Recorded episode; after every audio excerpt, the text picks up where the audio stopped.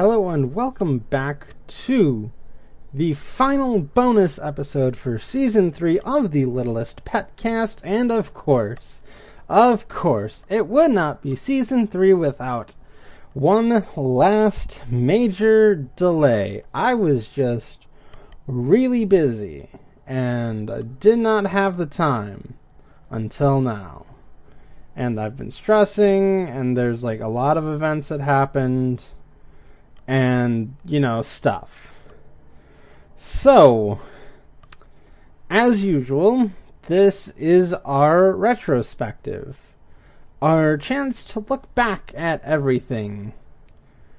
And uh, you know they say hindsight is twenty twenty, but uh, I don't think that's always the case because sometimes you remember things incorrectly or you know, like I get why they say it because like you know you have more information now than you did then, but like at the same time, some the further back it goes, like the fuzzier some details get, which since uh, because of the numerous breaks, uh, that that might be a bit prone to happen. But I do have my handy notes, uh, if they would load. Oh dear. I think. Uh, nope, nothing. Is, oh, okay. Nope, the notes aren't. Oh, that note. Okay. So I actually this season. I guess we'll start with that. Uh, I guess this season I had to start a new page of notes because, like, I have a lot of notes. Like, on the current one, like the the original one goes up to like 314 and that seems oh 300 it's still adding pages. Oh dear. There are a lot. Like over 300. Uh and because of that I experienced like a few troubles when taking notes. So after uh, Sue syndrome, which I know is the third to last episode of the season, I switched to a different Google Doc to essentially finish off the series. I thought I could do it, but you know, it just got to be too much. Alright, it doesn't seem to be moving anymore, so the total I have here is 346. Okay, so let's talk about the other thing, the big thing, the elephant in the room. Why were there so many breaks? Well, uh, truth be told, there's not one actual reason for it. It's just uh, my life has gotten a lot busier. I mean, I graduated, I moved again, I'm like working now, I'm trying to find work in my field. Some of the breaks were like purely for me. Like, I did take a break when uh, Crash Team Racing Nitro Fueled came out because I was excited for the game. But that was just one week, and then like the beginning of January was shot because like I had a, like a road trip planned with like my friends to see another friend. So like there were like multiple reasons why like some episodes uh like some months only had like two or three episodes instead of like the usual four or five. And like one of those reasons is that like I do get stressed sometimes and I just need a break. And usually this is what the off season is for. But I mean this isn't always the thing that stresses me out. Uh it sometimes can. In this case it can because I have like I don't have over I have over 100 notes to deal 100 pages of notes to deal with. Cuz like I don't know. It, it's weird. Like I'll just go through it no big deal. I'm doing it now because You know, it's a thing I, I like doing these recaps. I like taking these looks back and seeing how I have changed as the season progressed. But like I was also saying that like real life it gets me stressed out sometimes and I don't know, sometimes I don't have the energy or feel the need to record this and I need time for myself. And I think we can all agree that that is a necessary component of life. So, uh, thoughts on season three in general before we get into the specific breakdowns? Uh, I think season three is uh, it's it's hard to say. Like, I think it might be like one of my favorite seasons of the show, if not my favorite. Like, I might have something to say when season four comes around, because like season four has some like really good episodes, but I haven't seen them as often. But like season three also has some like really good, really strong episodes. E- even in like some cases where like I I wrote it off initially or something. Like like it had episodes of like good quality that surprised me. And it really like shows like the most potential for the show, which it doesn't get to as I went through season three and I decided, hey, we're close enough to the end anyway. I might as well just like say these things I'm feeling about that. And we will get to that when we get to that. Uh, but like in general, I think season three is good. It's a good season. It's uh, it, it's weird in some places, but overall, I'd say good. Now, let's uh, keep it going by delving into. I, I hmm. Well, I guess I should say like if my opinion of the show has changed between seasons I don't think it really has. I guess the biggest thing is like the like potential coming forward and then being squashed down. It's it's just I still find the show good and weird and fun. It's just I don't know, it's still mishmashy it's a little less mishmashy now, or rather, it knows how to walk in those mishmashed shoes at this point in season three. Uh, it's it's still odd. It's still an odd show to deal with. So let's get right into uh, oh. I have false started once again, because because since since we're going back to the beginning, uh, yeah. So the other thing about this season is that Netflix has a different order than air date order and I decided to go with Netflix order because that is the order I'm more familiar with. And for most of season three, I've been posting episodes that like some people would consider out of order. But uh to me they are in order. They're just in like the order I know, the order I'm familiar with. And because it's the one I know and I'm familiar with, I agree that it is the correct order.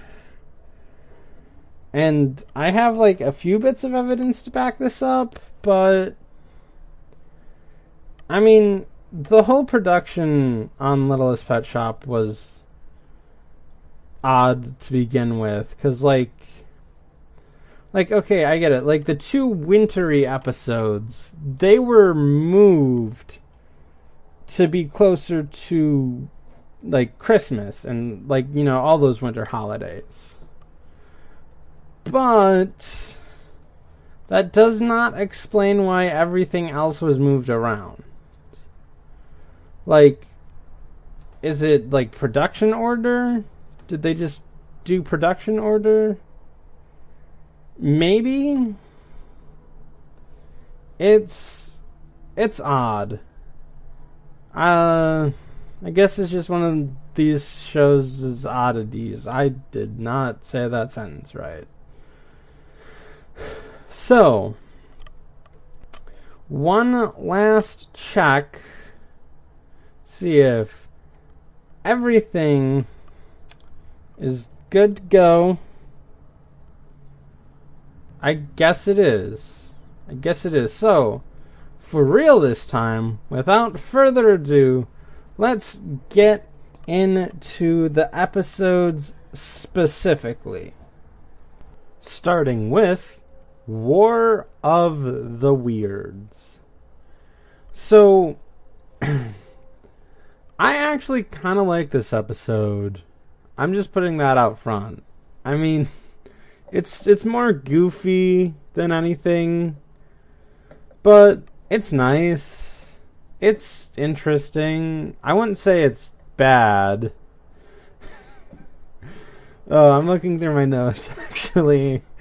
Uh, and there are some things I forgot, like Penny saying that she liked the vet because they gave her seven cookies that she's eating right now. And then Pepper's like, maybe you should have shared those cookies because there are seven of us. Uh, man. Uh, oh, there's like so many little things. There's a, also like a lot of little jokes about aliens and how they relate back to the pets. It's it's an interesting episode. It also like like gave me the evidence that like maybe New York split up into four cities because they list uh, like Uptown and Midtown City. So, uh, uh, like the two biggest things are like the whole alien thing and the biscuits maybe illegally advertising, which I like to think they are, because that that just makes them worse people, and like I, I I like the image of like the biscuits as terrible, is really truly terrible and and Mrs. Trumbly freaking out over it is interesting. But like the crux of the episode is the aliens and how like Blythe doesn't believe in aliens, but the pets do. And I mean, this might have been pointed out in the episode, but like Blythe, you can talk to animals. An alien should not be that weird. And it's even worse because aliens actually exist in this, as proven at the end of the episode. Where, like, the aliens were planning on invading, but Mrs. Trumbly yelled so loud that they thought it was a sonic weapon that was too powerful for them to handle. But, like, honestly, my favorite scene, one of my favorite scenes in this episode, if not my favorite, is when Blythe is on the phone with Roger, and Roger's like, well, we can't be sure if aliens exist. I mean, there's no proof of it, but, you know, the possibility is out there. Like, the absence of evidence is not evidence of absence. That is my roommate's high school graduation quote.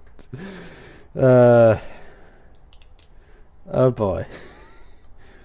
So, I like that scene because, like, A, it's a Roger scene, and B, it's a perfectly Roger thing to do. Be kind and courteous while also being slightly irrational. And it's not even that irrational. Like, the possibility that, like, there is life elsewhere. Like, that. it just seems astronomically impossible that we're the only things that have life in the entirety of the universe. The universe is big, man. But like it's it's peak Roger. It's great. I love it. I love the pets freaking out over the aliens. I love Mrs. Trumbly freaking out over Fisher Biscuit and his illegal advertising practices. And it's just it's just a fun episode. I don't know what else I can say.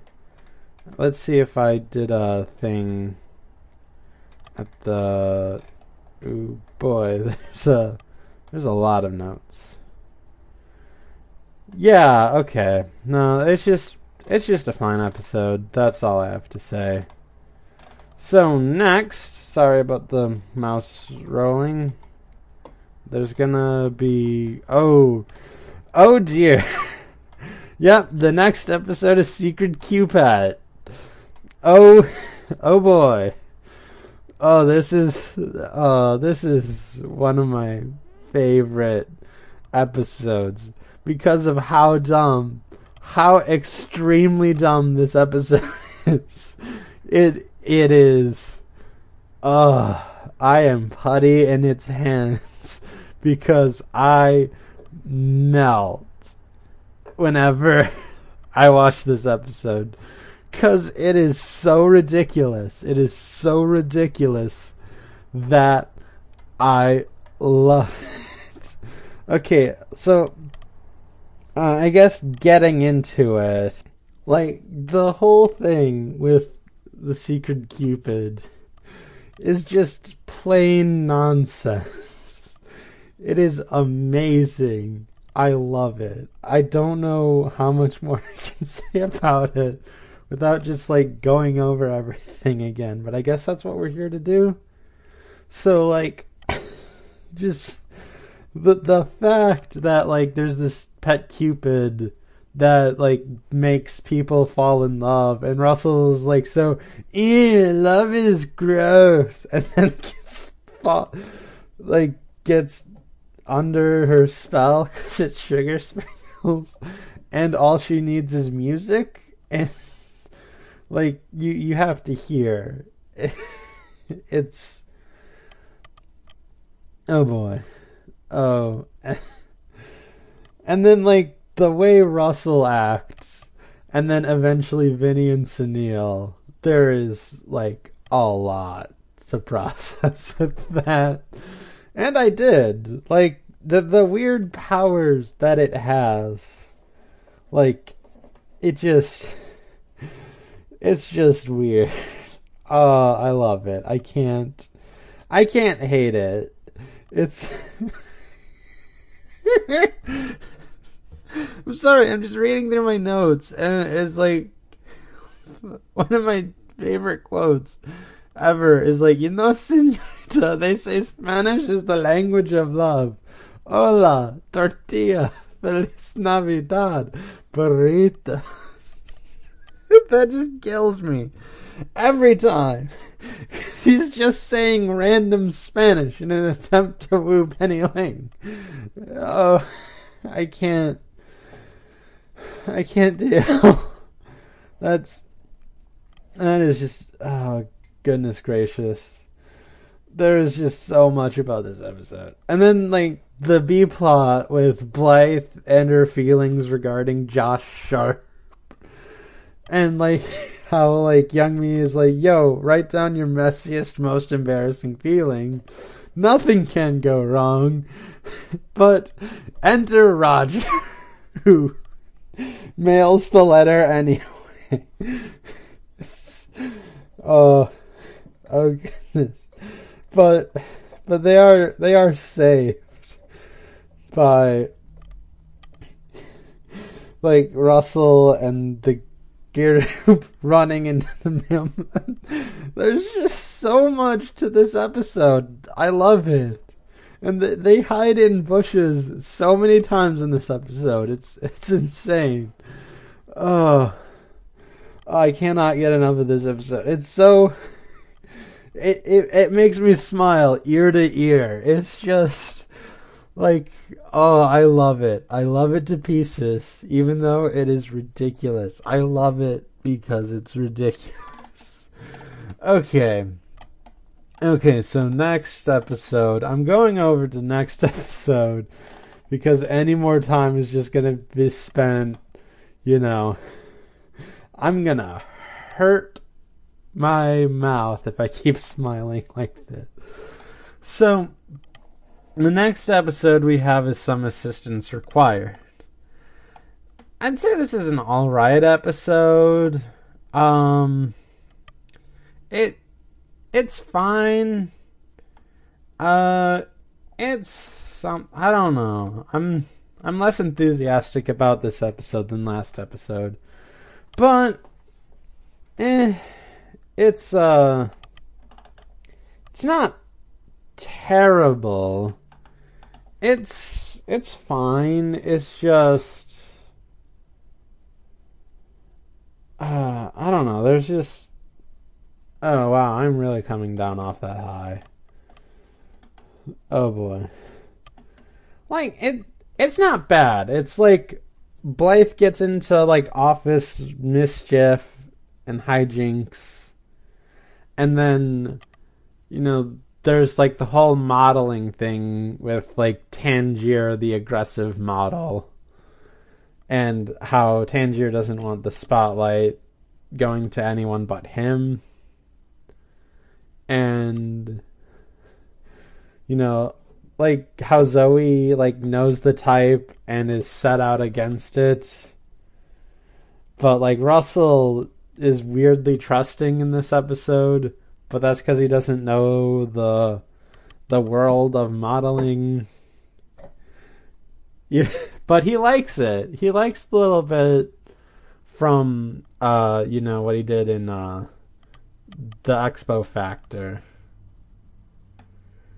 Uh, it's like like Blythe dealing with Mona and all of the office stuff is interesting. It's fun. I mean, it shows like the stress, like like it, it takes the stress up to 11 I think maybe people are that like worked to the bone.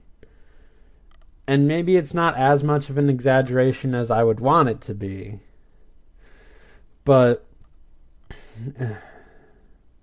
man. I mean, I guess that's why I called the episode Trebla's Amazon. But uh I, there's just I'm it's a fine episode. I don't I don't think like there's too much to it. It's fine. It's not bad. It's funny. Like there's like I mean Cloverfields. She she like brings it all together. It's uh there there's I don't know what else to say. I mean, I guess this is also like the episode dedicated to the memory of the super best friends. Because they had like broken up like a few days before. And it's i don't know what else to say. So i guess we're moving on to the next episode which is Winter Wonder Wah. So again, this is like one of the like winter episodes that they moved to be more in line with winter. But uh you know, it's it's fine. Oh, I'm looking through my notes. And, when Blythe asks to use a landline, the twins laugh and say how 2005 because that's their frame of reference for that. Uh, uh, oh boy. All right, I'm gonna I'm getting up. I'm getting up. I I actually really like this episode, even though I thought I didn't. There there's a lot to like in this episode. Just like the absurdity of how rich the biscuits are, and like I like how like I I just think this is a fake mountain. Okay, I think they just like built this mountain near the city so that they could enjoy a mountain like whenever they wanted to without having to go too far or to a real mountain. And, you know, it's it's just like they're so extra with it. They're like yeah, we have these awesome beds, this awesome robot, this like Olympic sized jacuzzi. And and it's like they only want like Blythe because they think they're being nice so they can get presents. And then like uh and then the whole thing with Francois too. Like I love the fact that no one questions Francois two's nature. But I mean they should have cuz in the end he was actually Fisher Biscuit. And it's like that was that's one of the best reveals ever in in this show at least. Uh and then Blythe saving the biscuits when they fall down the mountain even after uh like she finds out that the biscuits are just using her to get in good with their dad. And then their dad is like, "Yo, I'm rehiring Francois doubling his pay rate, and if you're nice to him, you might get a present. that's oh, that's uh, that's great. And like I don't know, the the Parker uh, B plot is also really interesting and fun, but like the A plot is where it's at. Like the B plot is still good. Don't get me wrong. Like the B plot gave us a good everyone in suits moment and I love everyone in suits. But like the A plot is just so so interesting. Like it's a glimpse into the mind of like two people who are so grossly rich that like what seems normal to them is just like another world almost. And it's just it's fun to like get a glimpse inside that to see why, you know, no one should be that grossly rich. Uh so I, I guess that's it. So the next episode is Sleeper. So this is another episode where the B plot is solid, but the A plot is just like so much better. Like the B plot with like Fisher and the twins trying to figure out why they don't have as many customers as Littlest Pet Shop does right now, is full of like interesting hijinks and comedic misunderstandings and how like water is the source of money. Somehow it's fantastic. But uh, like the A plot that's just like a parody of Weekend at Bernie's is just the funnest thing because like it's a parody of Weekend at Bernie's.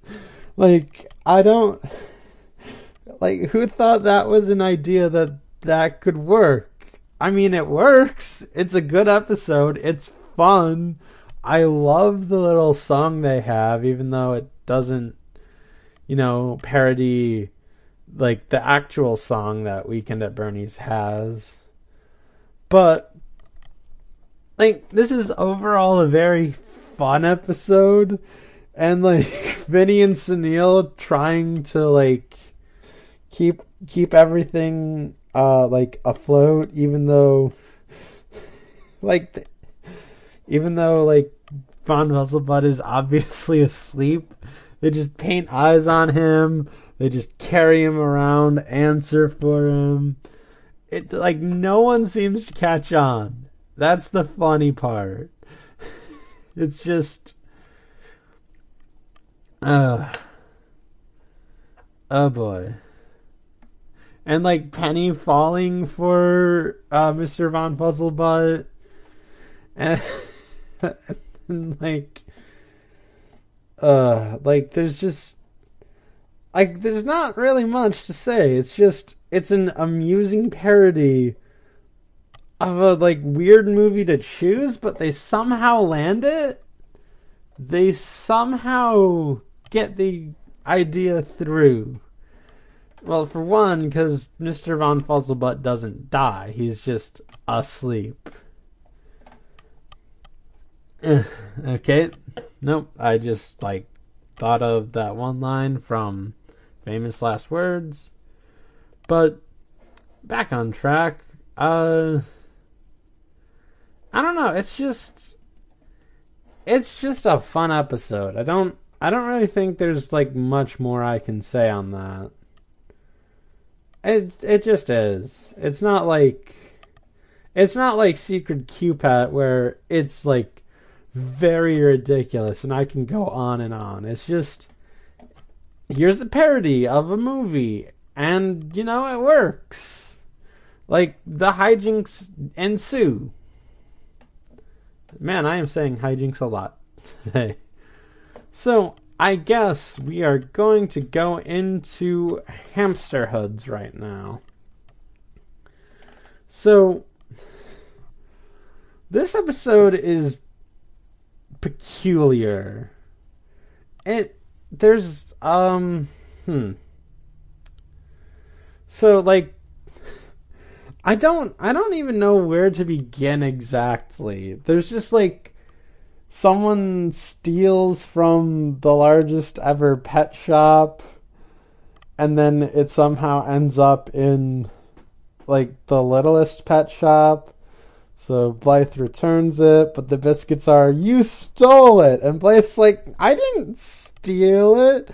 But in the Biskits' defense, like Blythe and the Biskits aren't, uh, you know, exactly they they don't see eye to eye. Like it makes sense for the Biskits to be suspicious of Blythe because you know again they don't see eye to eye. But then it turns out that the thieves are actually these two hamsters named Dodger and Twist uh, named after the characters from Oliver Twist. I said it right this time. I said it right this time. Uh, uh, anyway, uh, and like they're doing it to redistribute wealth, and like this episode just like comes off across as like, man, wealthy people just kind of suck. Cause like the news anchor, the local news anchor, like rolls her eyes when like the rich person just wants to enrich himself further. and then like you know, the the two hamsters want to like give the things to those who need it, which is very moral, but like Pepper is like well, yeah, but like stealing is wrong though.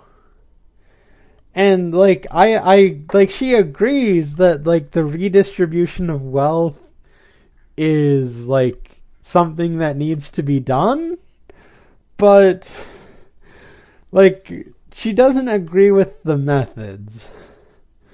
And then like when like Pepper and Vinnie get caught and like Blythe has to like and then like in the end it turns out that like all of the stuff that was stolen was actually just thrown out because again the Biskits are terrible rich people They just throw out stuff because it's not in style.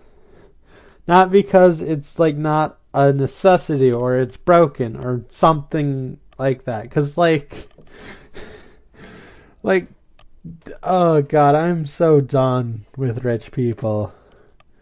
Uh, like, they, they are like, just awful.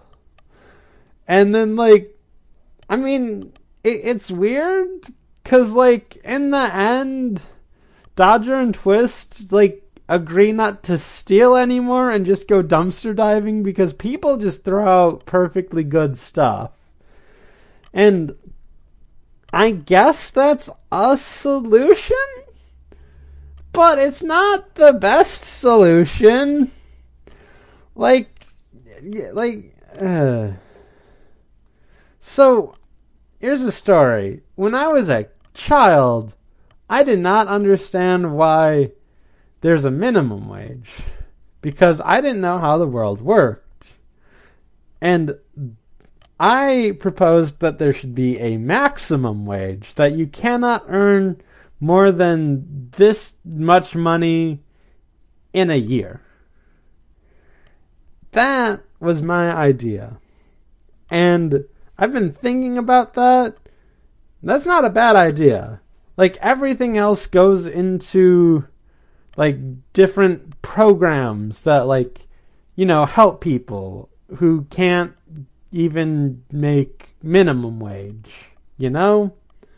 Like get everyone up on their own two feet so they don't have to starve or live without a home or try to find balance in a world that is imbalanced. And this episode just like really illustrates that point. Like all of the people or pets rather that like Dodger and Twist give the stuff to like need that stuff. Like I guess like the show can't get too political, but I get political with it because of the whole wealth redistribution. And like I mean they bring up Robin Hood in this episode like, how is that even like a story that persists? Because like, if like like the whole thing is about the redistribution of wealth. It's not about like stealing it and keeping it for yourself. It's about stealing it and giving it to the poor. It's basically like like I mean if if Robin Hood was like a, a story of like you know, like like if it was written by the right, they they would say, "Oh, Robin Hood's the villain in all of this," but like Robin Hood like comes out the hero in like every iteration of the story that I understand. Like yeah, of course it's good to give money to the poor. Like do that. Don't be a greedy, greedy mm, poop face. I was really trying not to swear there. It's just. Man, like. I'm gonna. I'm gonna stop before this just turns into. Uh, you know, just just politics after a certain point. So we're going on to the episode uh, Star- Snowstormin. There we go. Um hmm. Alright, you know, this episode isn't bad either. I might not have a lot to say about this. Mm, I mean, it could be better but it could be worse. Uh, I don't know. It's just, it's just like the, the like, hmm. Wow. Uh, this is my second come down after getting enthusiastic about a topic. so, like, the the idea of the episode is that they're snowed in, and the pets already just dislike each other because of like all the little like niggling, you know, doubts just of you know get to them after a while. It's man, man, where did my energy go? Like like the the sudden and severity of the snowfall is just is a fun little bit. Oh, wait, I'm back to politics because I'm going to talk about global warming now. We should probably prevent that. Or, you know, work to make sure it's not worse than it is currently. Oh boy. Oh boy, Pol- politics really finds a way to get into this. so, I don't know, like the whole like Roger side story is like this really funny, goofy cartoon where he ends up anywhere but where he wants to. But then, like at the end, Roger like is about to die, and the pets have to come together to save his life, much like how we all have to come together and save our lives from global warming. But like it's just I mean the episode's fine. It's just I don't I don't know. Like like the thing is like I did mention this and I guess this is also a good time to mention the other thing is that it's like a weaker version of like my overkill from Scrubs. Cause like in my overkill, like they get over it by just spending time away from each other. But in this, they get over it because they have to. Which, I mean, both are fine, but I think Scrubs like comes off stronger because it just says like, "Hey, sometimes we need a break from the people that we are closest to." And like this is like, no, we can just work things out. Everything is fine but everything's not always fine. It's just it's just weird. And the reason I also bring up like the overkill thing is uh you know, this is also uh the last episode so far that I've done like like a song parody thing in the beginning. And I don't know, I just figured that like I was I was trying for those sometimes. And I don't know. I I resolved to do them only when necessary, but like I just I guess after this it just didn't become necessary and it's just like an extra thing that like you know I, I, I didn't want to do anymore or I might do it if like it lines up correctly. Like the only reason I did that stuff in the first place, because like is just because I wanted to get that like Thin Lizzy jailbreak thing in Gailbreak, but I couldn't find a good place to do it in the episode. So that's that's snowstorming. So next is tongue tied. So, like, this episode's interesting. As we've been over recently, it begins with, like, a Disney princess song parody. And it only gets weirder from there. Or, like, all of the animals suddenly know Blythe can talk to them, so they want to talk about their, uh, problems but then Blythe finds an animal that she can't speak to because she's speaking another language. And like that that I find interesting. That is a cool hard limit to have. That is interesting and fun. And then like I don't know, their their attempts to figure it out and like how Blythe kind of works it out. Eventually that's that's actually a really fun thing. Slightly slightly brought down by minka and her attitude towards language sometimes. It's uh eh, it's not it's not fun but like everything else about the a story i find to be fun. Because like i really like language and its development and it's like fun to me.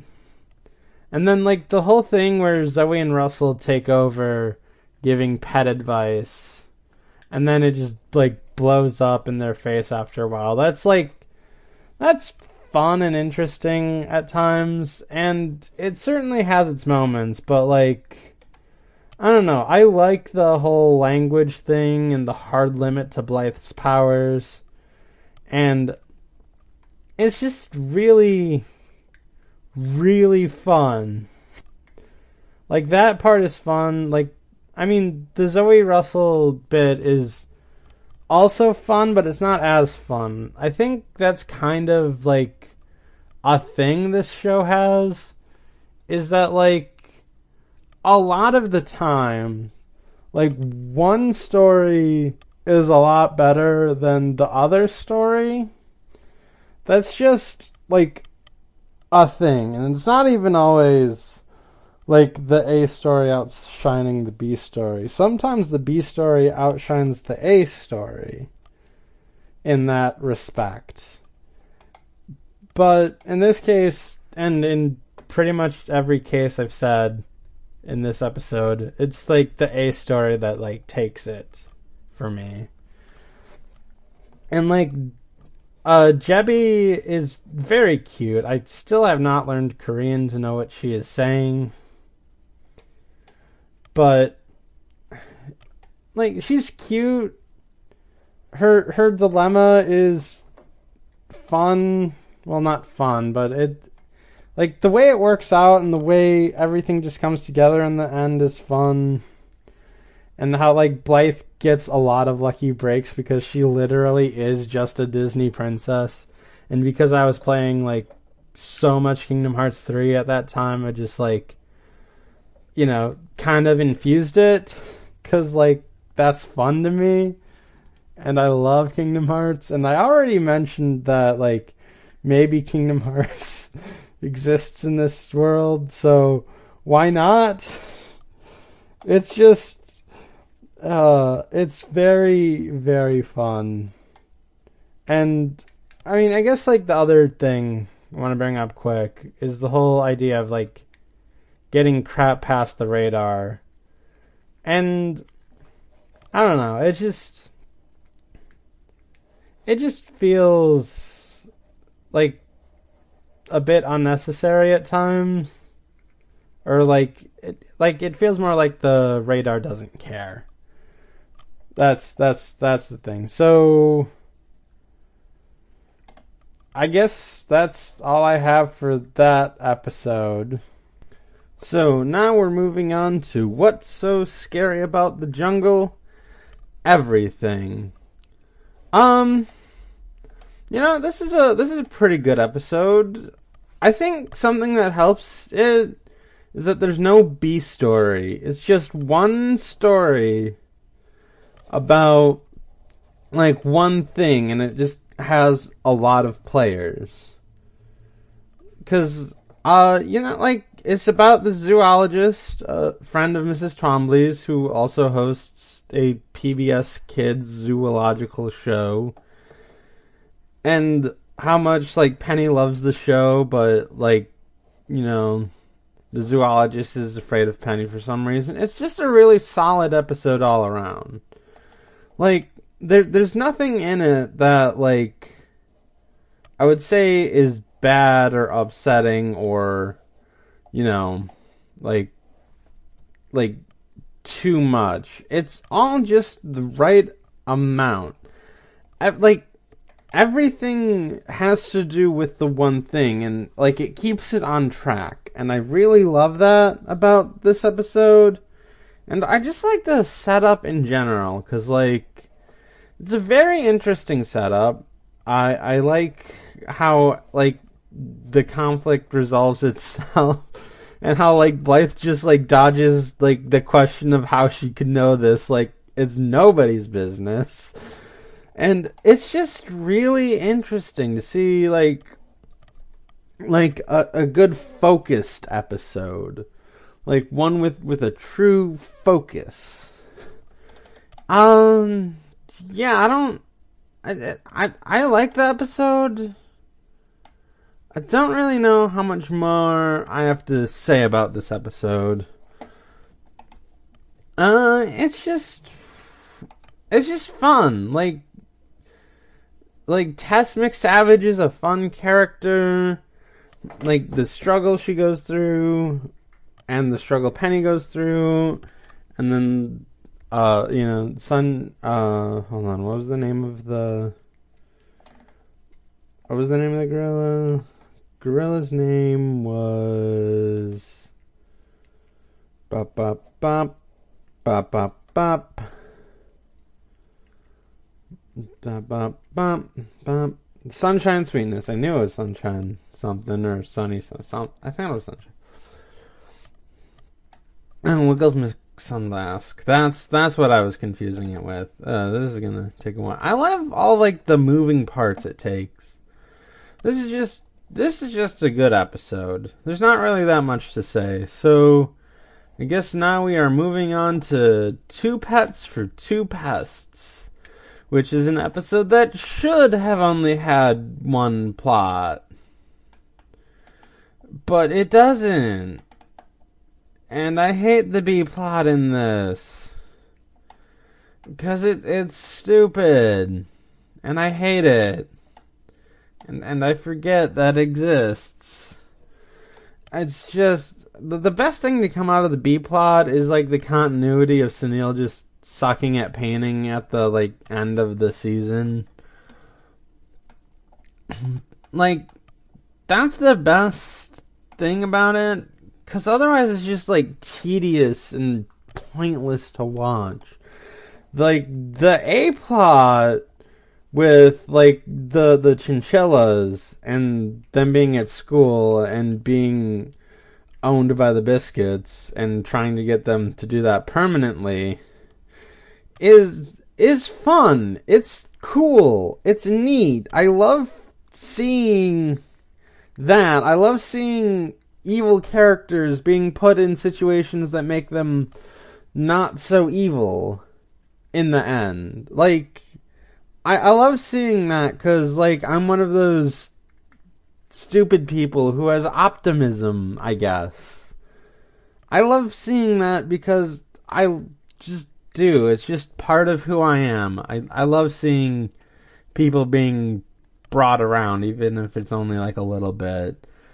And, like, it's even not that brought around, because, like, Cashmere and Velvet are also not great. But that's what makes them like good to be with the Biskits. And Blythe knows this. And she uses her Phantom Santa abilities. I am sticking with that. I am sticking with that because it's a lot more fun to imagine than Inception, but they have to be asleep in Inception, and it's in their mind, not their heart. Like it's like, uh, no, I love I love the Phantom Santa thing more. Okay, that's why I'm sticking with it. okay, but I just love the like dynamic that like this this episode has between like Penny, Vinnie, Blythe, Cashmere, and Velvet. And I also learned that there are two ways to spell spell Cashmere, depending on what you're referring to. I I have since learned that. I did not learn that in uh this episode at all. Because I really thought there was only one way to spell cashmere. It's a confusing, confusing thing. Okay. But like, seriously, like, th- this might be the beginning of the Biskit redemption arc. Maybe not. It's uh, it's complicated, but people are complicated, and it's nice to see them like do something not particularly evil for once. Just like come around at the end. And even though it's not like you know them being saints at the end of this, they're still doing a nice thing for like people who deserve them or pets who deserve them rather. And I love the bit at the end where Francois is like, I've actually been raising chinchillas all my life before I became a butler. So I, I will, you know, pick up the slack. And there's going to be a lot of slack. Because they're the Biskits and they're kinda lazy, but, but they do do some stuff. Especially if they enjoy it. And like, I like the, like, follow up that they did with in like so like bored that short. I don't know. Well, okay, I know I didn't really watch the shorts because. I mean, I don't know I didn't watch the shorts, but I also do because they're it was out of the way, I guess. It's a. It's a thing. Uh, yeah, no, there's just. I don't know, it's just. The, the A plot is good. The B plot can die in a fire. Uh, but. That will be it for that. And so we are now moving on to possibly my favorite episode of the entire series definitely my favorite in the entire third season. And that is the secret recipe. And again, it's focused. It only has one like story going throughout the whole thing. There's no B plot about Russell uh dinking about. I I don't know. It's just it, it's a very heartwarming, delightful episode that like talks about friendship and like what it means and like when to be honest with your friends even if it's something that they don't want to hear or you don't want to be judged for. Like there is a lot to this episode. I love this episode back and forth. Like at the be- like the beginning where like Youngmee is doing like the presentation for the class, Blythe is helping along.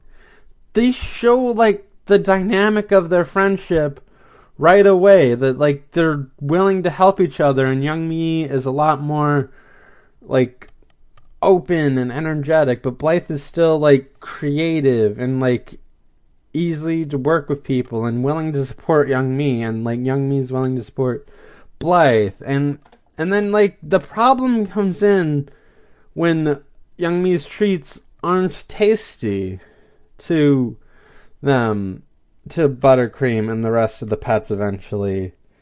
And then that presents a problem where like Blythe lies to make Youngmee feel better because that that gives Youngmee the confidence to go to the bear cave.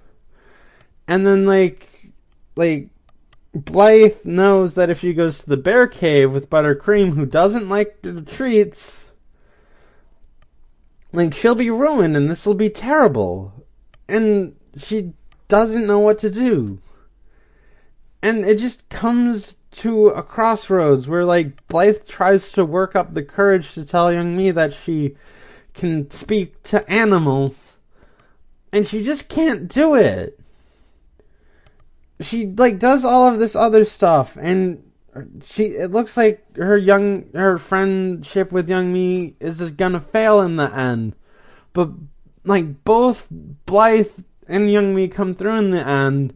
Because, like, Blythe shows up at the bear cave despite Youngmee yelling at her about getting in her way by baking those treats. And, and, and, and then, like, when, when Youngmee realizes that, like, Blythe was right because, uh, Buttercream likes Blythe's treats and not necessarily Youngmee's like she she accepts it, and they have a heart to heart, and like Blythe tells Youngmee her secret. It's just so so delightful, so sweet, delightful, if you will. It's I can't. It's it's a beautiful episode. It's very beautiful. It is it it has jokes. It's funny. It it it has a good story, a good structure. It really outlines like the two characters at the center of it. It's just I I love this episode. It's so good. So good. So good. I I asked the question, can my heart take this episode? And apparently not. Really not. So let's just move on. Uh, what is the next episode? Uh, the next episode is oh, Feud for Thought. Okay, so a more funny episode, I guess. Not not as like sweet and endearing. So hmm I don't I don't think this is a bad episode. I think uh I think this is a good episode. It has some good moments. But I do think the um you know what? I'm not even sure what the A plot and B plot is cuz like they both revolve around the title. That's how I usually make the A plot B plot distinction. I, I prefer the human plot a little more than the animal plot because the animal plot is just like a silly reinterpretation of uh, the Hatfields and McCoys. And as like delightful as that is at times, and as like you know weird as it is, like the human aspect feels a lot more human. Like I mean, you they don't have trouble writing pets in like more human contexts, but sometimes they just don't do it to reiterate that the pets aren't human. And like the the reason the koalas fight, it just boils down to it's just what they do and then they get everyone else involved because that's just what they do. It's a thing. I, I don't hate it. I like it. It's funny. It's goofy. It has like stuff going for it. But the human aspect where like the Biskits want to stop hanging out because uh, Brittany got a higher grade on her test than Whittany. Uh, and she wants to hang out with the smart kids, which is Blythe and her friends. And, like, they just make Blythe and her friends' life miserable. It's just. And then, like, when, uh, like, Blythe and her friends bring the twins back together, that's a good moment. That's a good human moment. It's I don't know, like there there's a lot to this. I mean, I did also go off on the like chronology of uh this at the beginning. That's what the title is. But I really more want to talk about the episode a little more cuz like Like, I, I mean, I just thought of this, like, right now, but, like, what if this is, like, a more subtle, like, door jammed situation?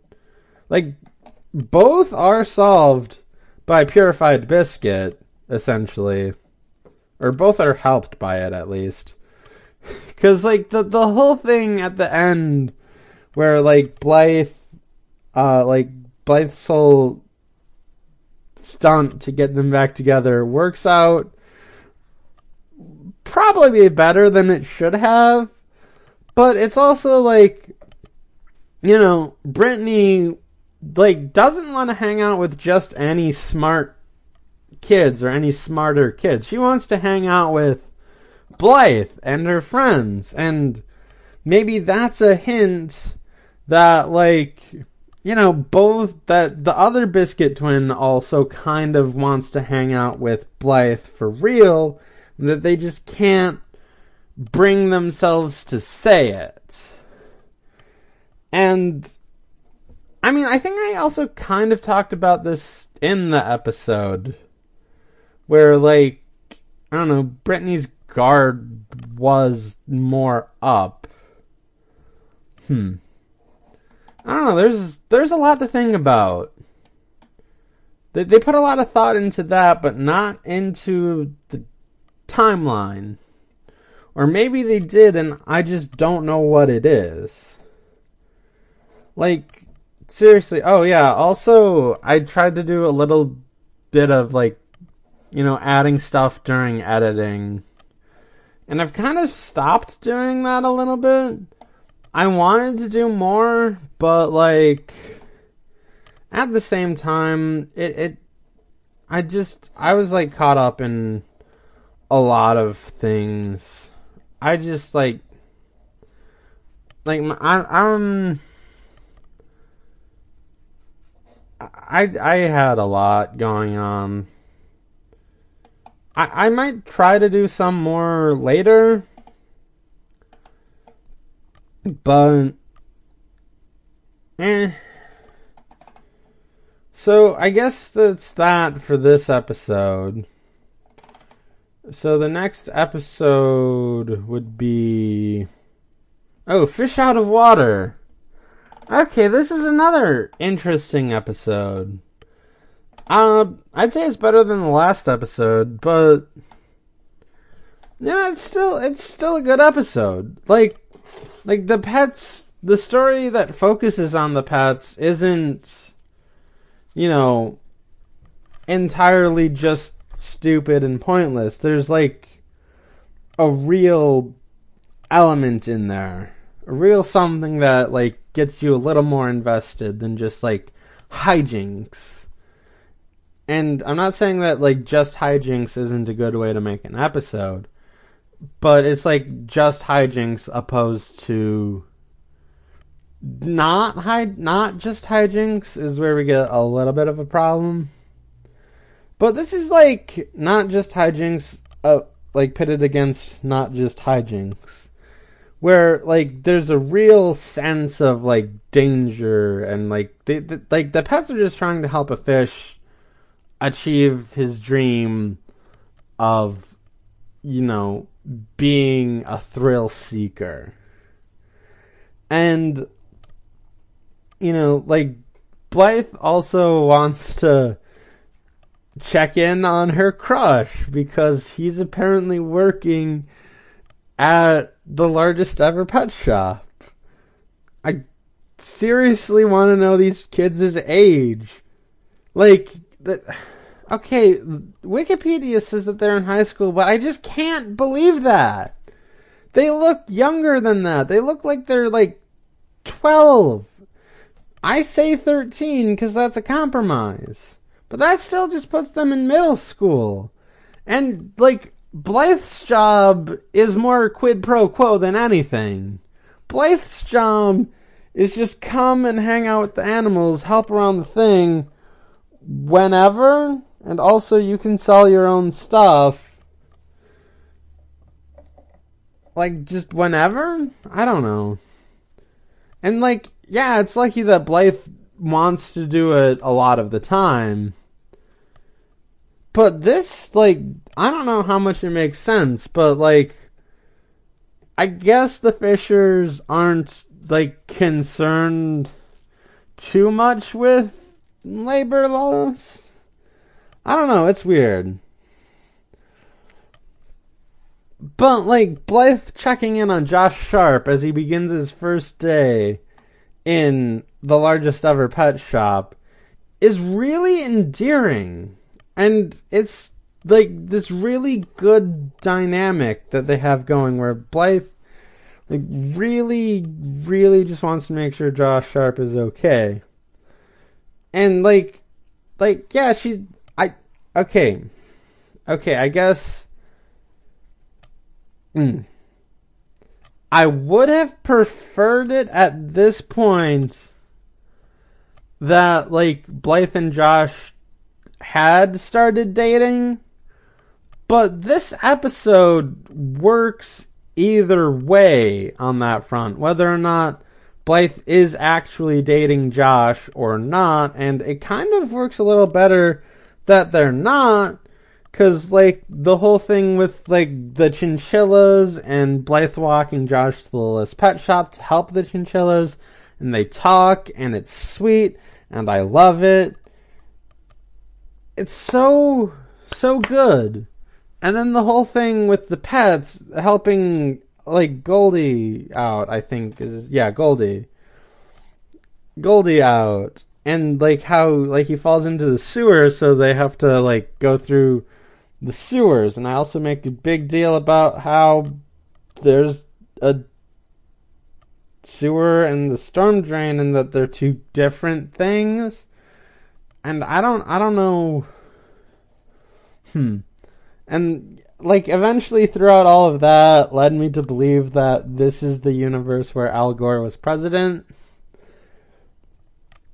And you know like the whole the whole environment of the sewer is actually really interesting. I like the weird French raccoons that just live there and the rest of the French animals.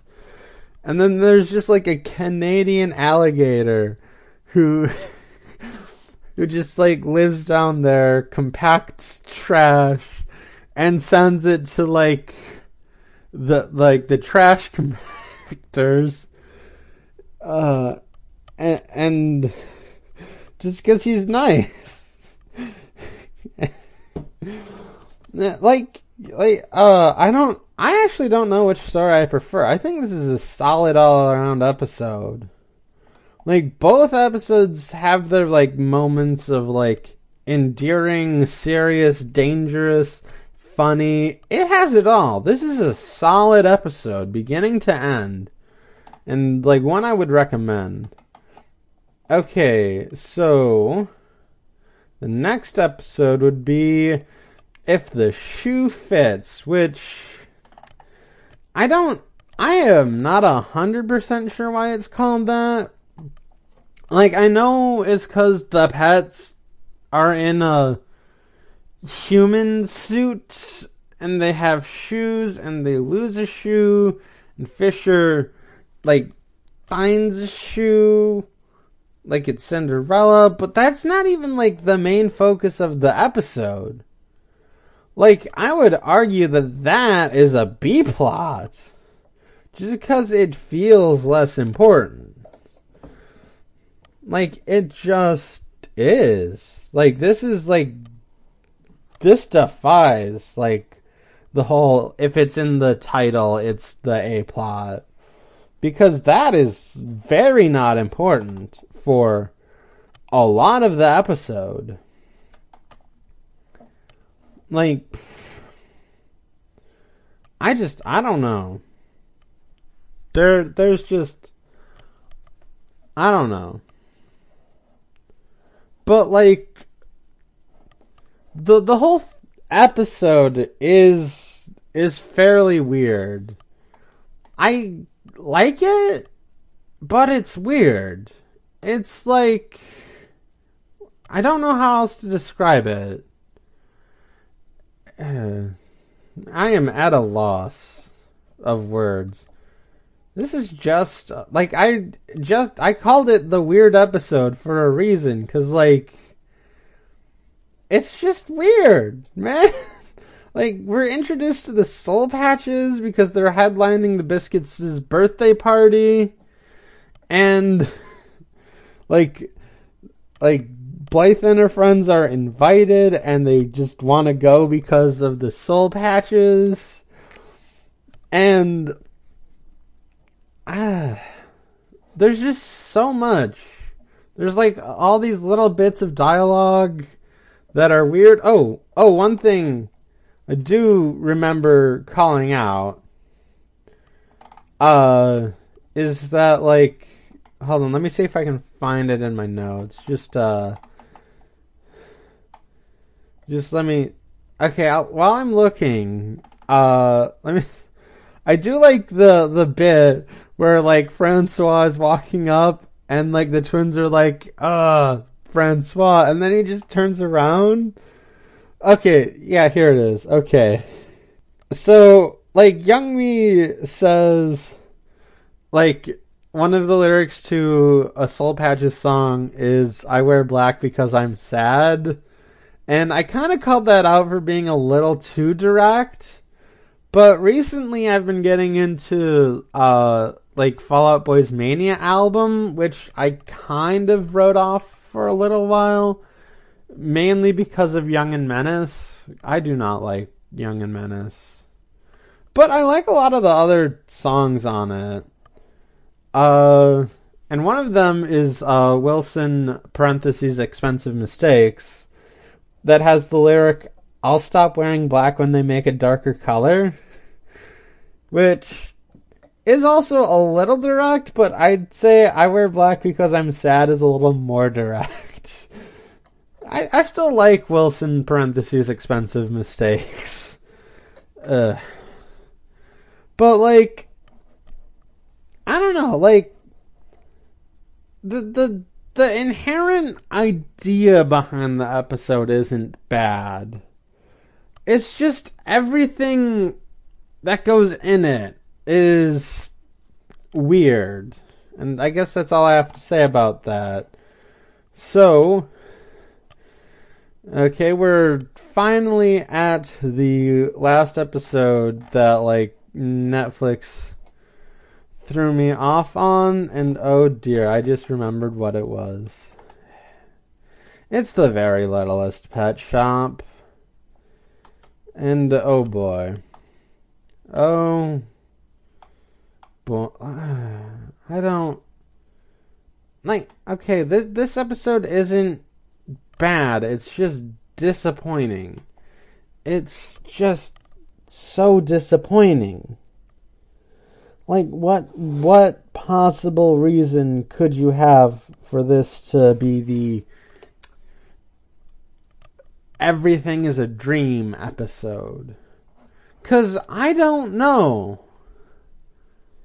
Cuz like i don't know because i can accept that like this kind of magic is available in this universe I can accept that because this universe expects me to accept dumber things.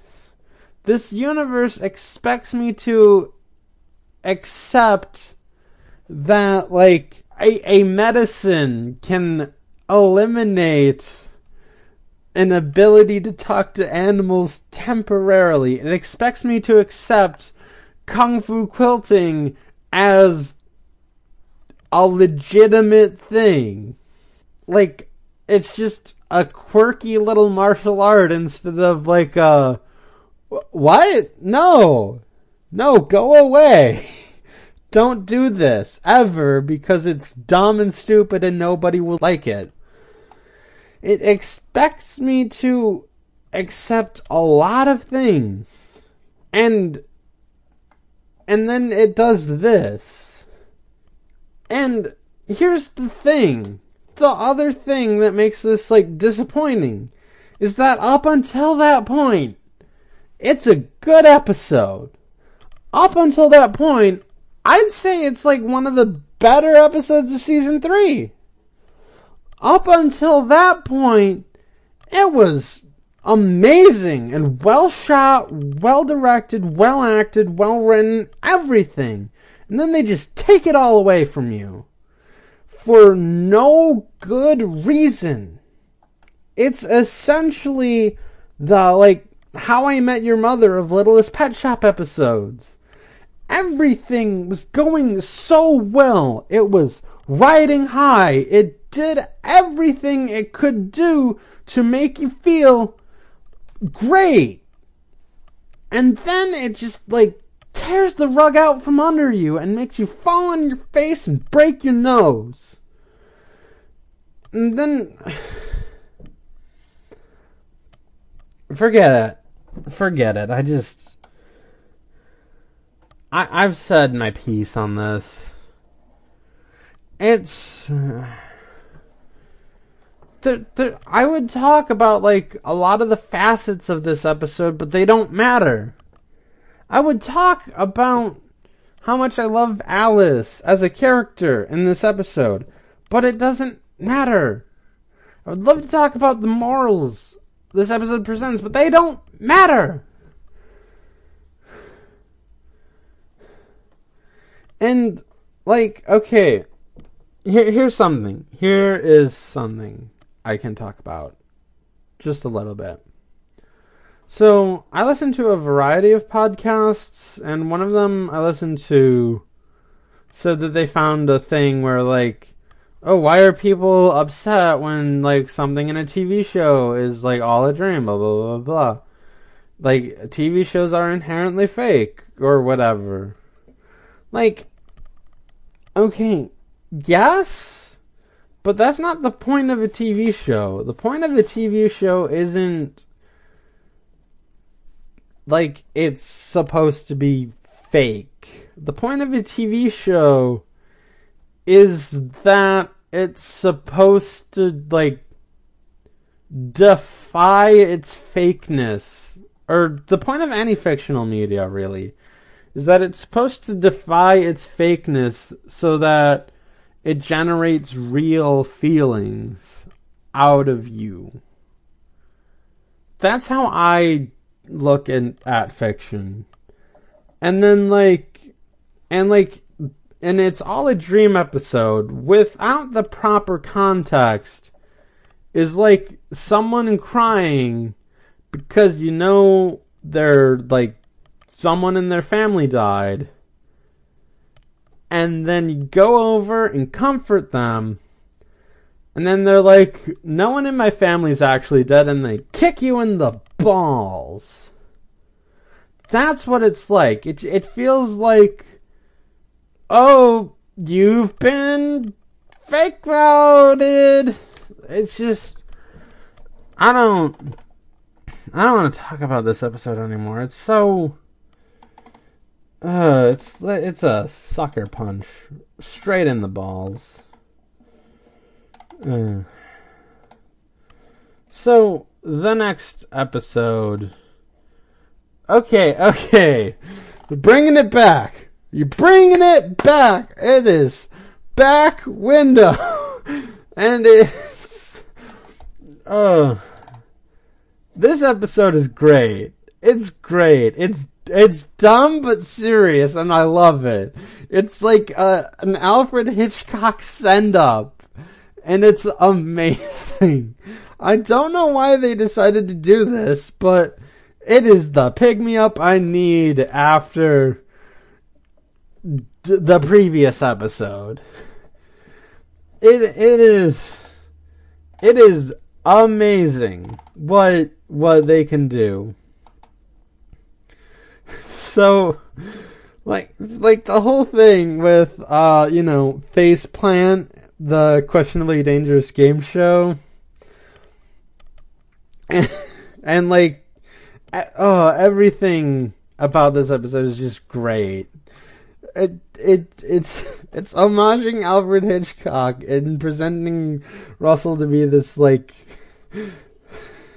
jealous jealous person about Josh. and like like like the the rest of the pets aren't that better cuz like I don't know, they they'd rather practice for the questionably dangerous game show than keep Russell company. And you know, like you should keep Russell company. Like you should keep anyone company who's injured and can't do much. But like the whole thing with like Blythe throwing out her old designs and Josh stealing them and Russell being like, "Oh, he must be evil," and making a big deal out of it is amazing. and I absolutely love it.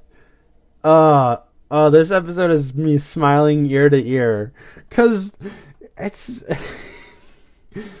it, it's a it's a Rear Window parody, along with send ups to other Alfred Hitchcock ventures. It's it's amazing. I don't know why they did this, but it is just the thing I needed after the previous episode, and after having to do that again, and uh Okay, now now now we're going down to another pseudo bring down. Okay, this isn't a terrible episode. It's uh it has its moments. It hmm.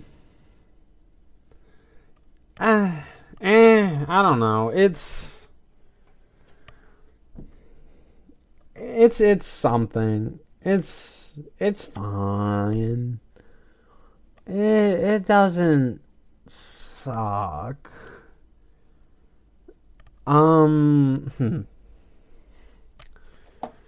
So I don't know, like, like the whole point of the episode is just like don't question things. Kind of. I don't don't question the status quo. Maybe because of the whole thing with like Blythe wanting to redesign a room, but Roger being sad about it. And like Blythe realizing that this isn't who she is. But like, okay.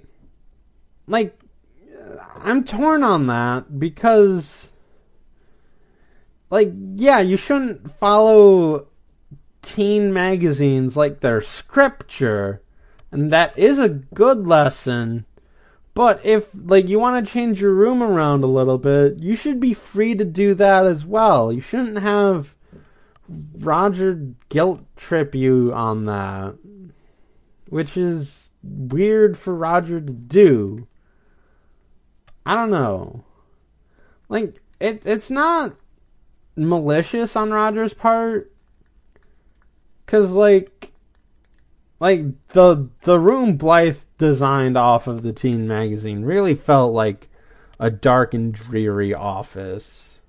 Like like I just mentioned how I met your mother a little while ago. It's like how like Benson describes how he wants his office to look. Uh, you come in in the dark, you work in the dark, you go home in the dark. Everything about this is dark. That that's just a little little weird. And like I think Blythe should have kept some of the designs. Like not all of the designs, mind you, but like I don't know, some of the designs that like actually reflect on who she is. And then like the whole thing with Meow Meow of like asking why and the pet's not having answers and they try to figure it out is eh it's fine enough. It's not it's not the worst but like Eh, I don't know. There's just I mean, this this episode has its moments. Like the whole like climax of the episode of Meow Meow being like caught in the dumbwaiter. Like that like and the resolution to that is fine and like some of the stories is fine. It it's all fine. This is the fine episode if if the shoe fits is the weird episode. This is the like okay episode or the sure whatever episode. And now, the pick me up from that why can't we be friends?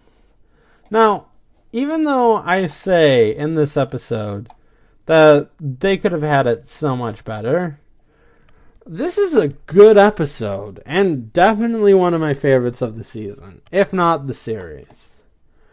And it's just a delightful episode about making new friends and keeping old friends.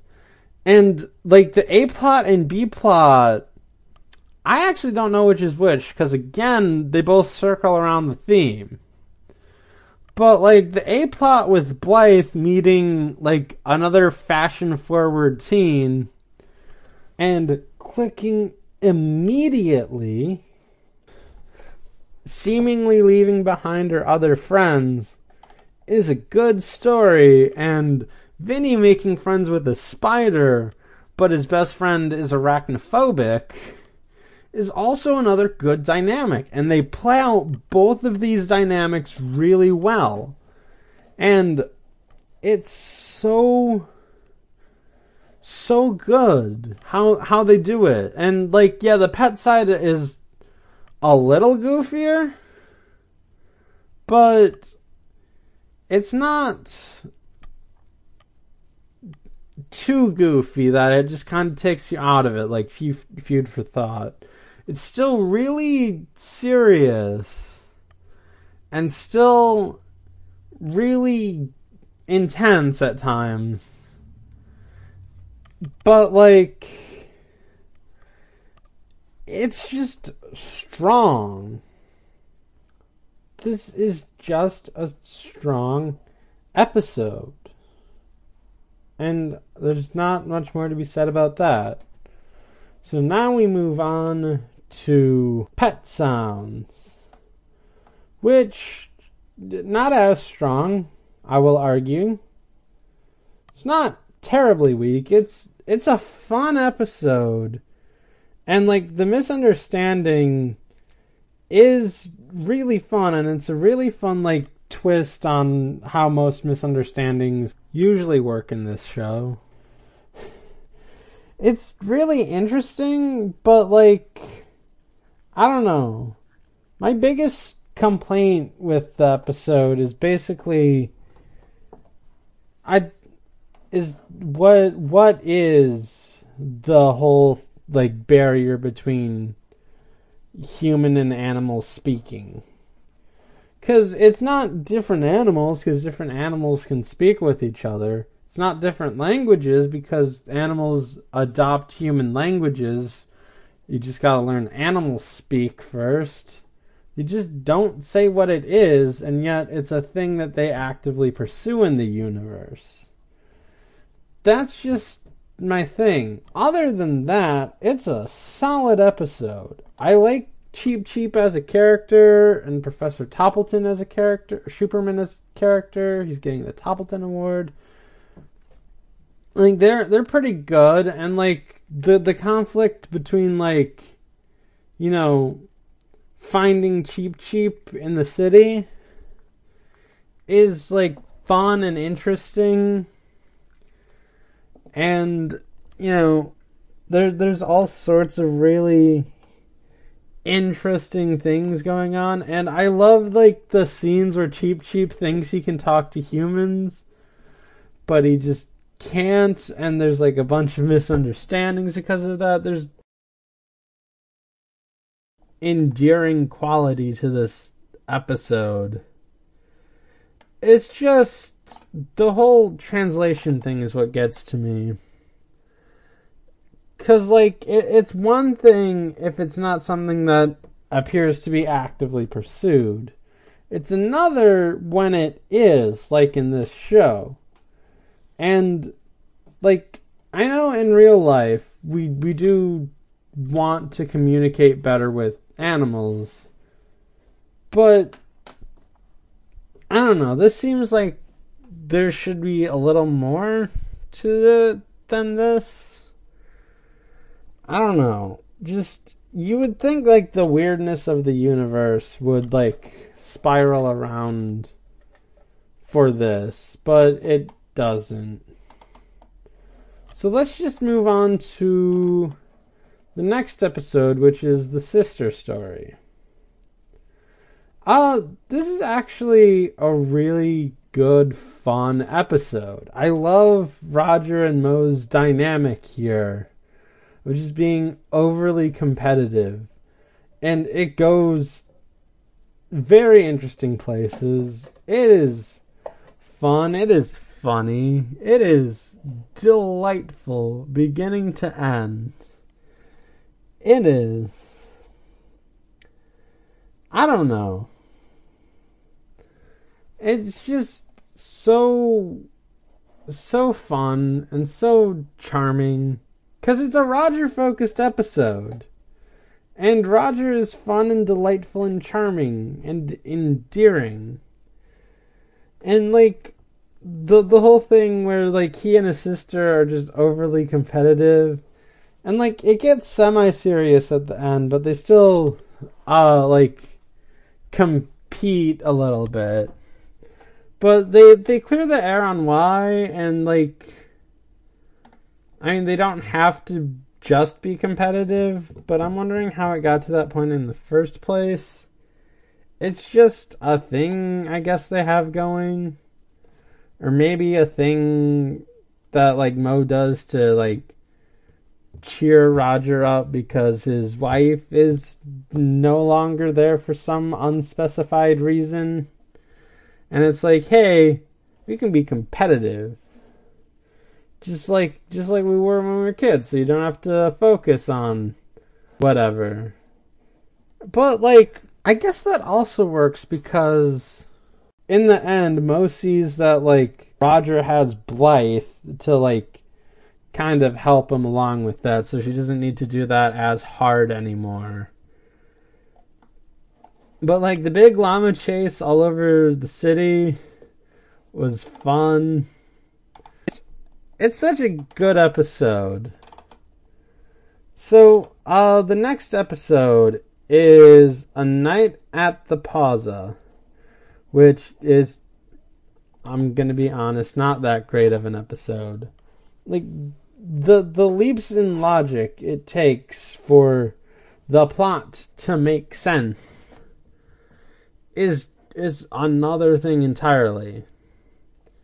It just like I don't know, like sure, Littlest Pet Shop shuts down due to ants. Mrs. Twombly needs to find a different place. They find the plaza and then they see the plaza isn't all that it's cracked up to be, so they decide to fix it up. Good start. Uh, d- the Biskits see the littlest pet shuttle outside, and then they somehow called the number to the building that they know, but they don't know that it's not Littlest Pet Shop, so Blythe answers that it's Littlest Pet Shop, and Fisher wants to destroy the littlest pet hotel despite it not being a thing. And then and then they just it just goes like the whole conflict of this episode is just manufactured out of thin air there's no real reason for any of that to be happening it's like there are moments I like in it. There are like the whole evil laugh scene is great. The the villain song is great. Like I don't know, a new addition to like Blythe's biscuit power repertoire is always fun, and the scene that comes before it, where like you're the fake building inspector guy, uh, come like gets his. It's amazing. Like there are bits I like about this episode, but this episode is not structured well. There are like there are a lot of leaps in logic that you have to take in order for this to make sense. And I just I just can't do that. Especially since I'm just looking into the episode like deeply. Uh, it has good parts, but eh, it's it's not great. So now we move on to Proud as a Peacock. Uh, this episode is fun. It's a fun episode. I don't know if it's one of the best episodes of the season, but it's it's a good episode of the season. Like I like the like story with Basil the peacock and how like Pepper tries to get him motivated. And uh that's that's a nice little story right there. Again, it's not too goofy. It it's rather serious at times. But not too serious, I guess. It's it's fun. And then the B plot is like Youngmee telling Blythe some of her ideas on how Blythe could use her power, which like I think is a good like dynamic to pull. It's a like the opportunity presents itself very well and it's really interesting to see what Youngmee comes up with and it's really interesting to see like Blythe react to all of this. Where like Blythe Blythe knows that like Youngmee is just full of good intentions. But like Blythe also knows that this is like her life and her power that she's dealing with and like she she doesn't know what to think or what to do and she's not ready to like tell the general populace at large like she was barely ready to tell Youngmee and like Youngmee is just like going a mile a minute thinking like like it's a really good episode and one that highlights like their friendship really well and you know i guess that's all that I have to say about that. It's a it's a good episode. It's a good good episode. And then the next episode is Sue Syndrome, a really good episode. A really good episode. I don't I don't even know what well yeah, I really do have like a bias towards like the human stories.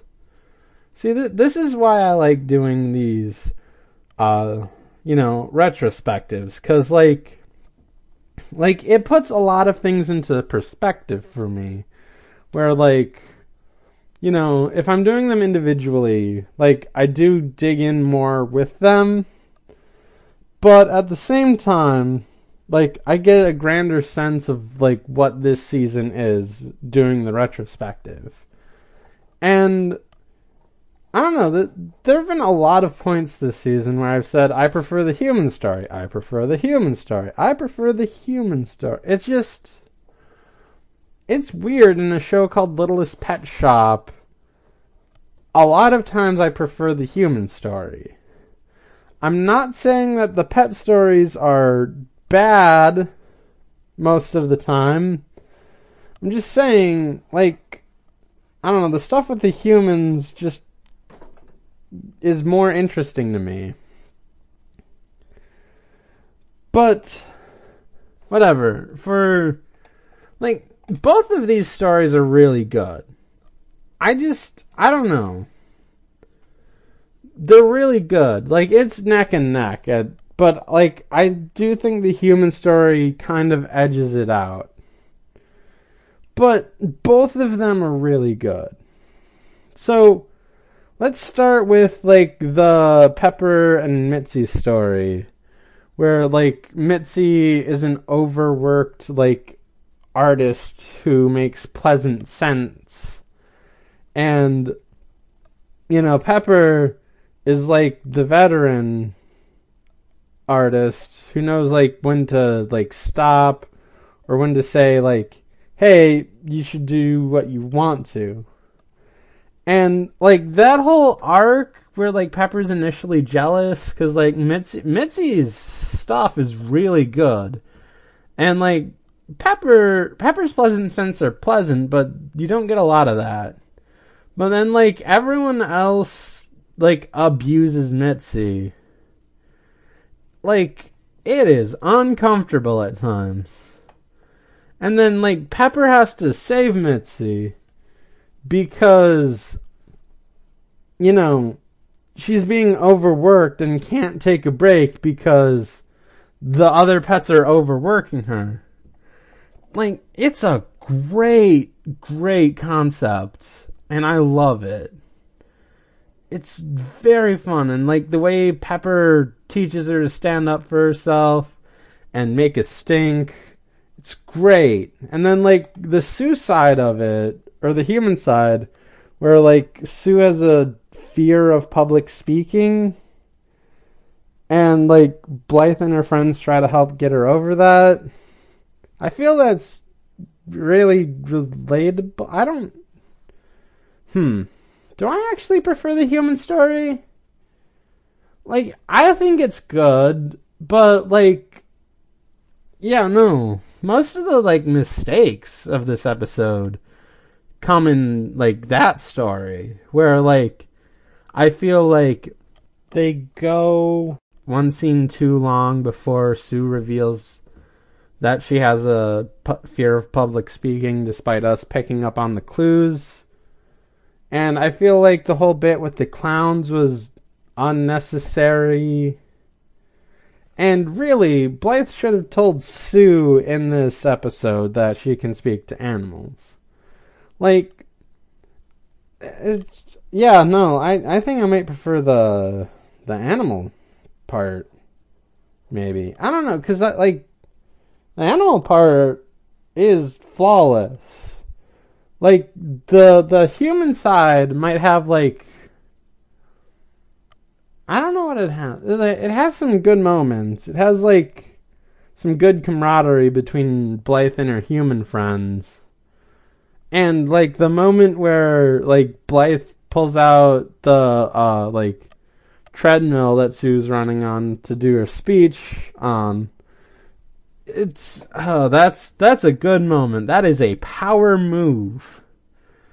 But I don't know. I guess I said I liked the human part more because of what I wanted it to be and not what it is. It's still great. Like both of these are like high quality for this show at least. I don't I don't know. There's like when when I say like top tier or high quality, I do mean that like in reference to like this show and what I expect out of it. I don't I don't know how this compares to other shows cuz I mean like this show has a lot of great stuff in it, but it also has a lot of flaws. And like hmm I don't know, it's a it's an odd show. Like it's a very very odd show, but this episode is really great and I would recommend it highly if you're interested in the show at all. So, uh yeah, now we're going over to the second to last episode of the season in the Loop. Oh boy, this episode. It's uh it's it's good. Don't get me wrong. It's a good good episode. But it's also kind of odd. It's uh, it's like a take on Groundhog Day. I don't I don't know. I'm it's a good episode, but I'm just confused by it. Like I'm not 100% sure why they would parody Groundhog Day other than it's a good movie, which it is. And like they don't even like do that much. It's not for for all what I can tell about this show's timeline, it's not even Groundhog Day. It's not even like the actual Groundhog Day. There's just a groundhog, and his name is Harold after Harold Ramis, so that's a nice touch. But like, there's I don't know. It's it's a good episode. It's a fun episode. I'm just befuddled by it cuz like it's it's fun. I just don't quite understand why. It's like Russell thinks that like this Harold character is annoying.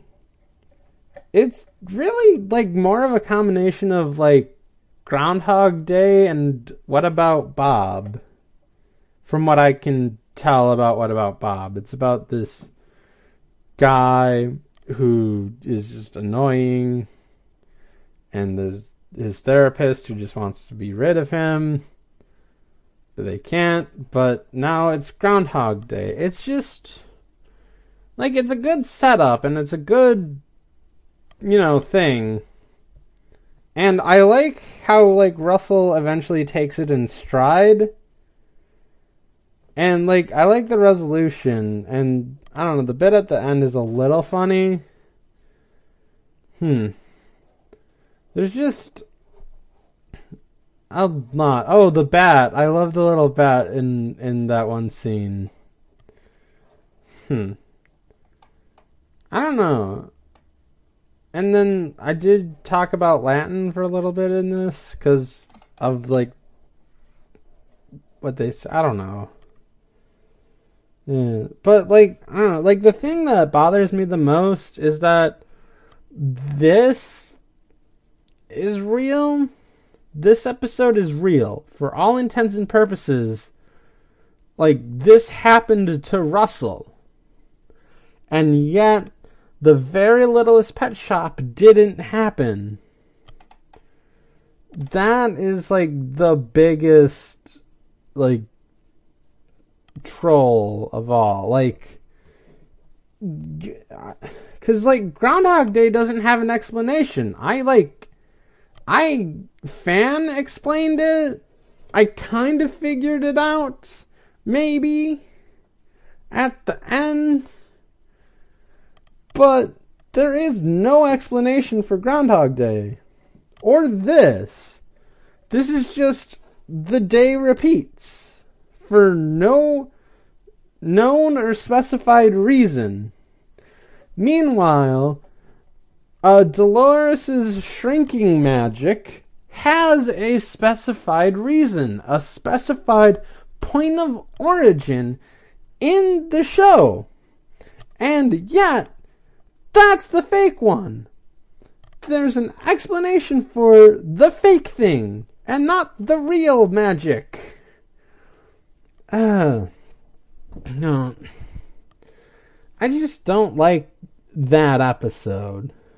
I like this episode. It's a fun episode. I kept saying that. I keep saying that because it's true. It's a fun little thing about Russell coming to terms with, you know, not being so uptight with people, especially people he doesn't know and people who attract attention away from him and people who, you know, are naturally charismatic, whereas Russell is a bit more uptight. It's it's a fun episode wrapped in like this like Groundhog Day wrapper, and it's amazing. So, the final episode of season three is, of course, it's the Pet Fest.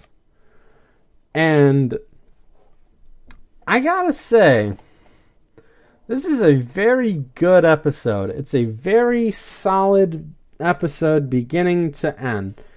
It is great, one of the best of the season. There's just a lot in it, and that's probably because it's a double length episode. But it's also just really good on its own. Like it, it has like a solid amount of jokes. It has like a good setup and punchline and payoff for like everything that happens. And there's just a lot to do with this episode. There's like so much and they, they, they, they do their best to cram so much into this two episodes and they do it well. And that's kind of why I said that like maybe more episodes should be like longer. That this show might have been better if like the episodes were longer regularly instead of you know the 22 minutes. It's like the 48 minutes or 44 minutes rather. Uh, and like there's just like some like they bring in a lot of things that they've built up, like the soul patches, the pausa. Um, I don't know. There's there's a few other things. Uh, those are the two big ones that like facilitate the episode. But I don't know. There's just hmm there's a lot to this episode and I just I just really like this episode. It's just it's just good. That's all there is to say about that. Um so yeah, I guess that's uh it for this retrospective. Uh I will be coming back to you with regular episodes uh soon Hopefully by the end of the week. Maybe, I don't know. Uh, but I will be coming back to you with regular episodes, hopefully more regularly, instead of these weird random breaks I've been taking. Well, they're not random breaks, at least. They're, they have explanations. Some of them are a lot more justifiable than others, but you know, sometimes we all need a break. I basically took this month off from doing the podcast because, like, I had other stuff I wanted to do. And, you know, that's fine. But I am ready to get back in there. I'm ready to finish the series off.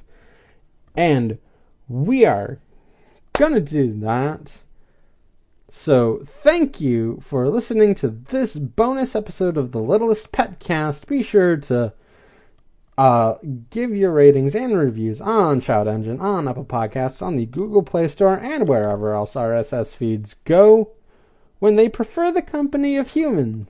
And be sure to tune in next time for the season 4 premiere The Tortoise and the Hare I shall see you then.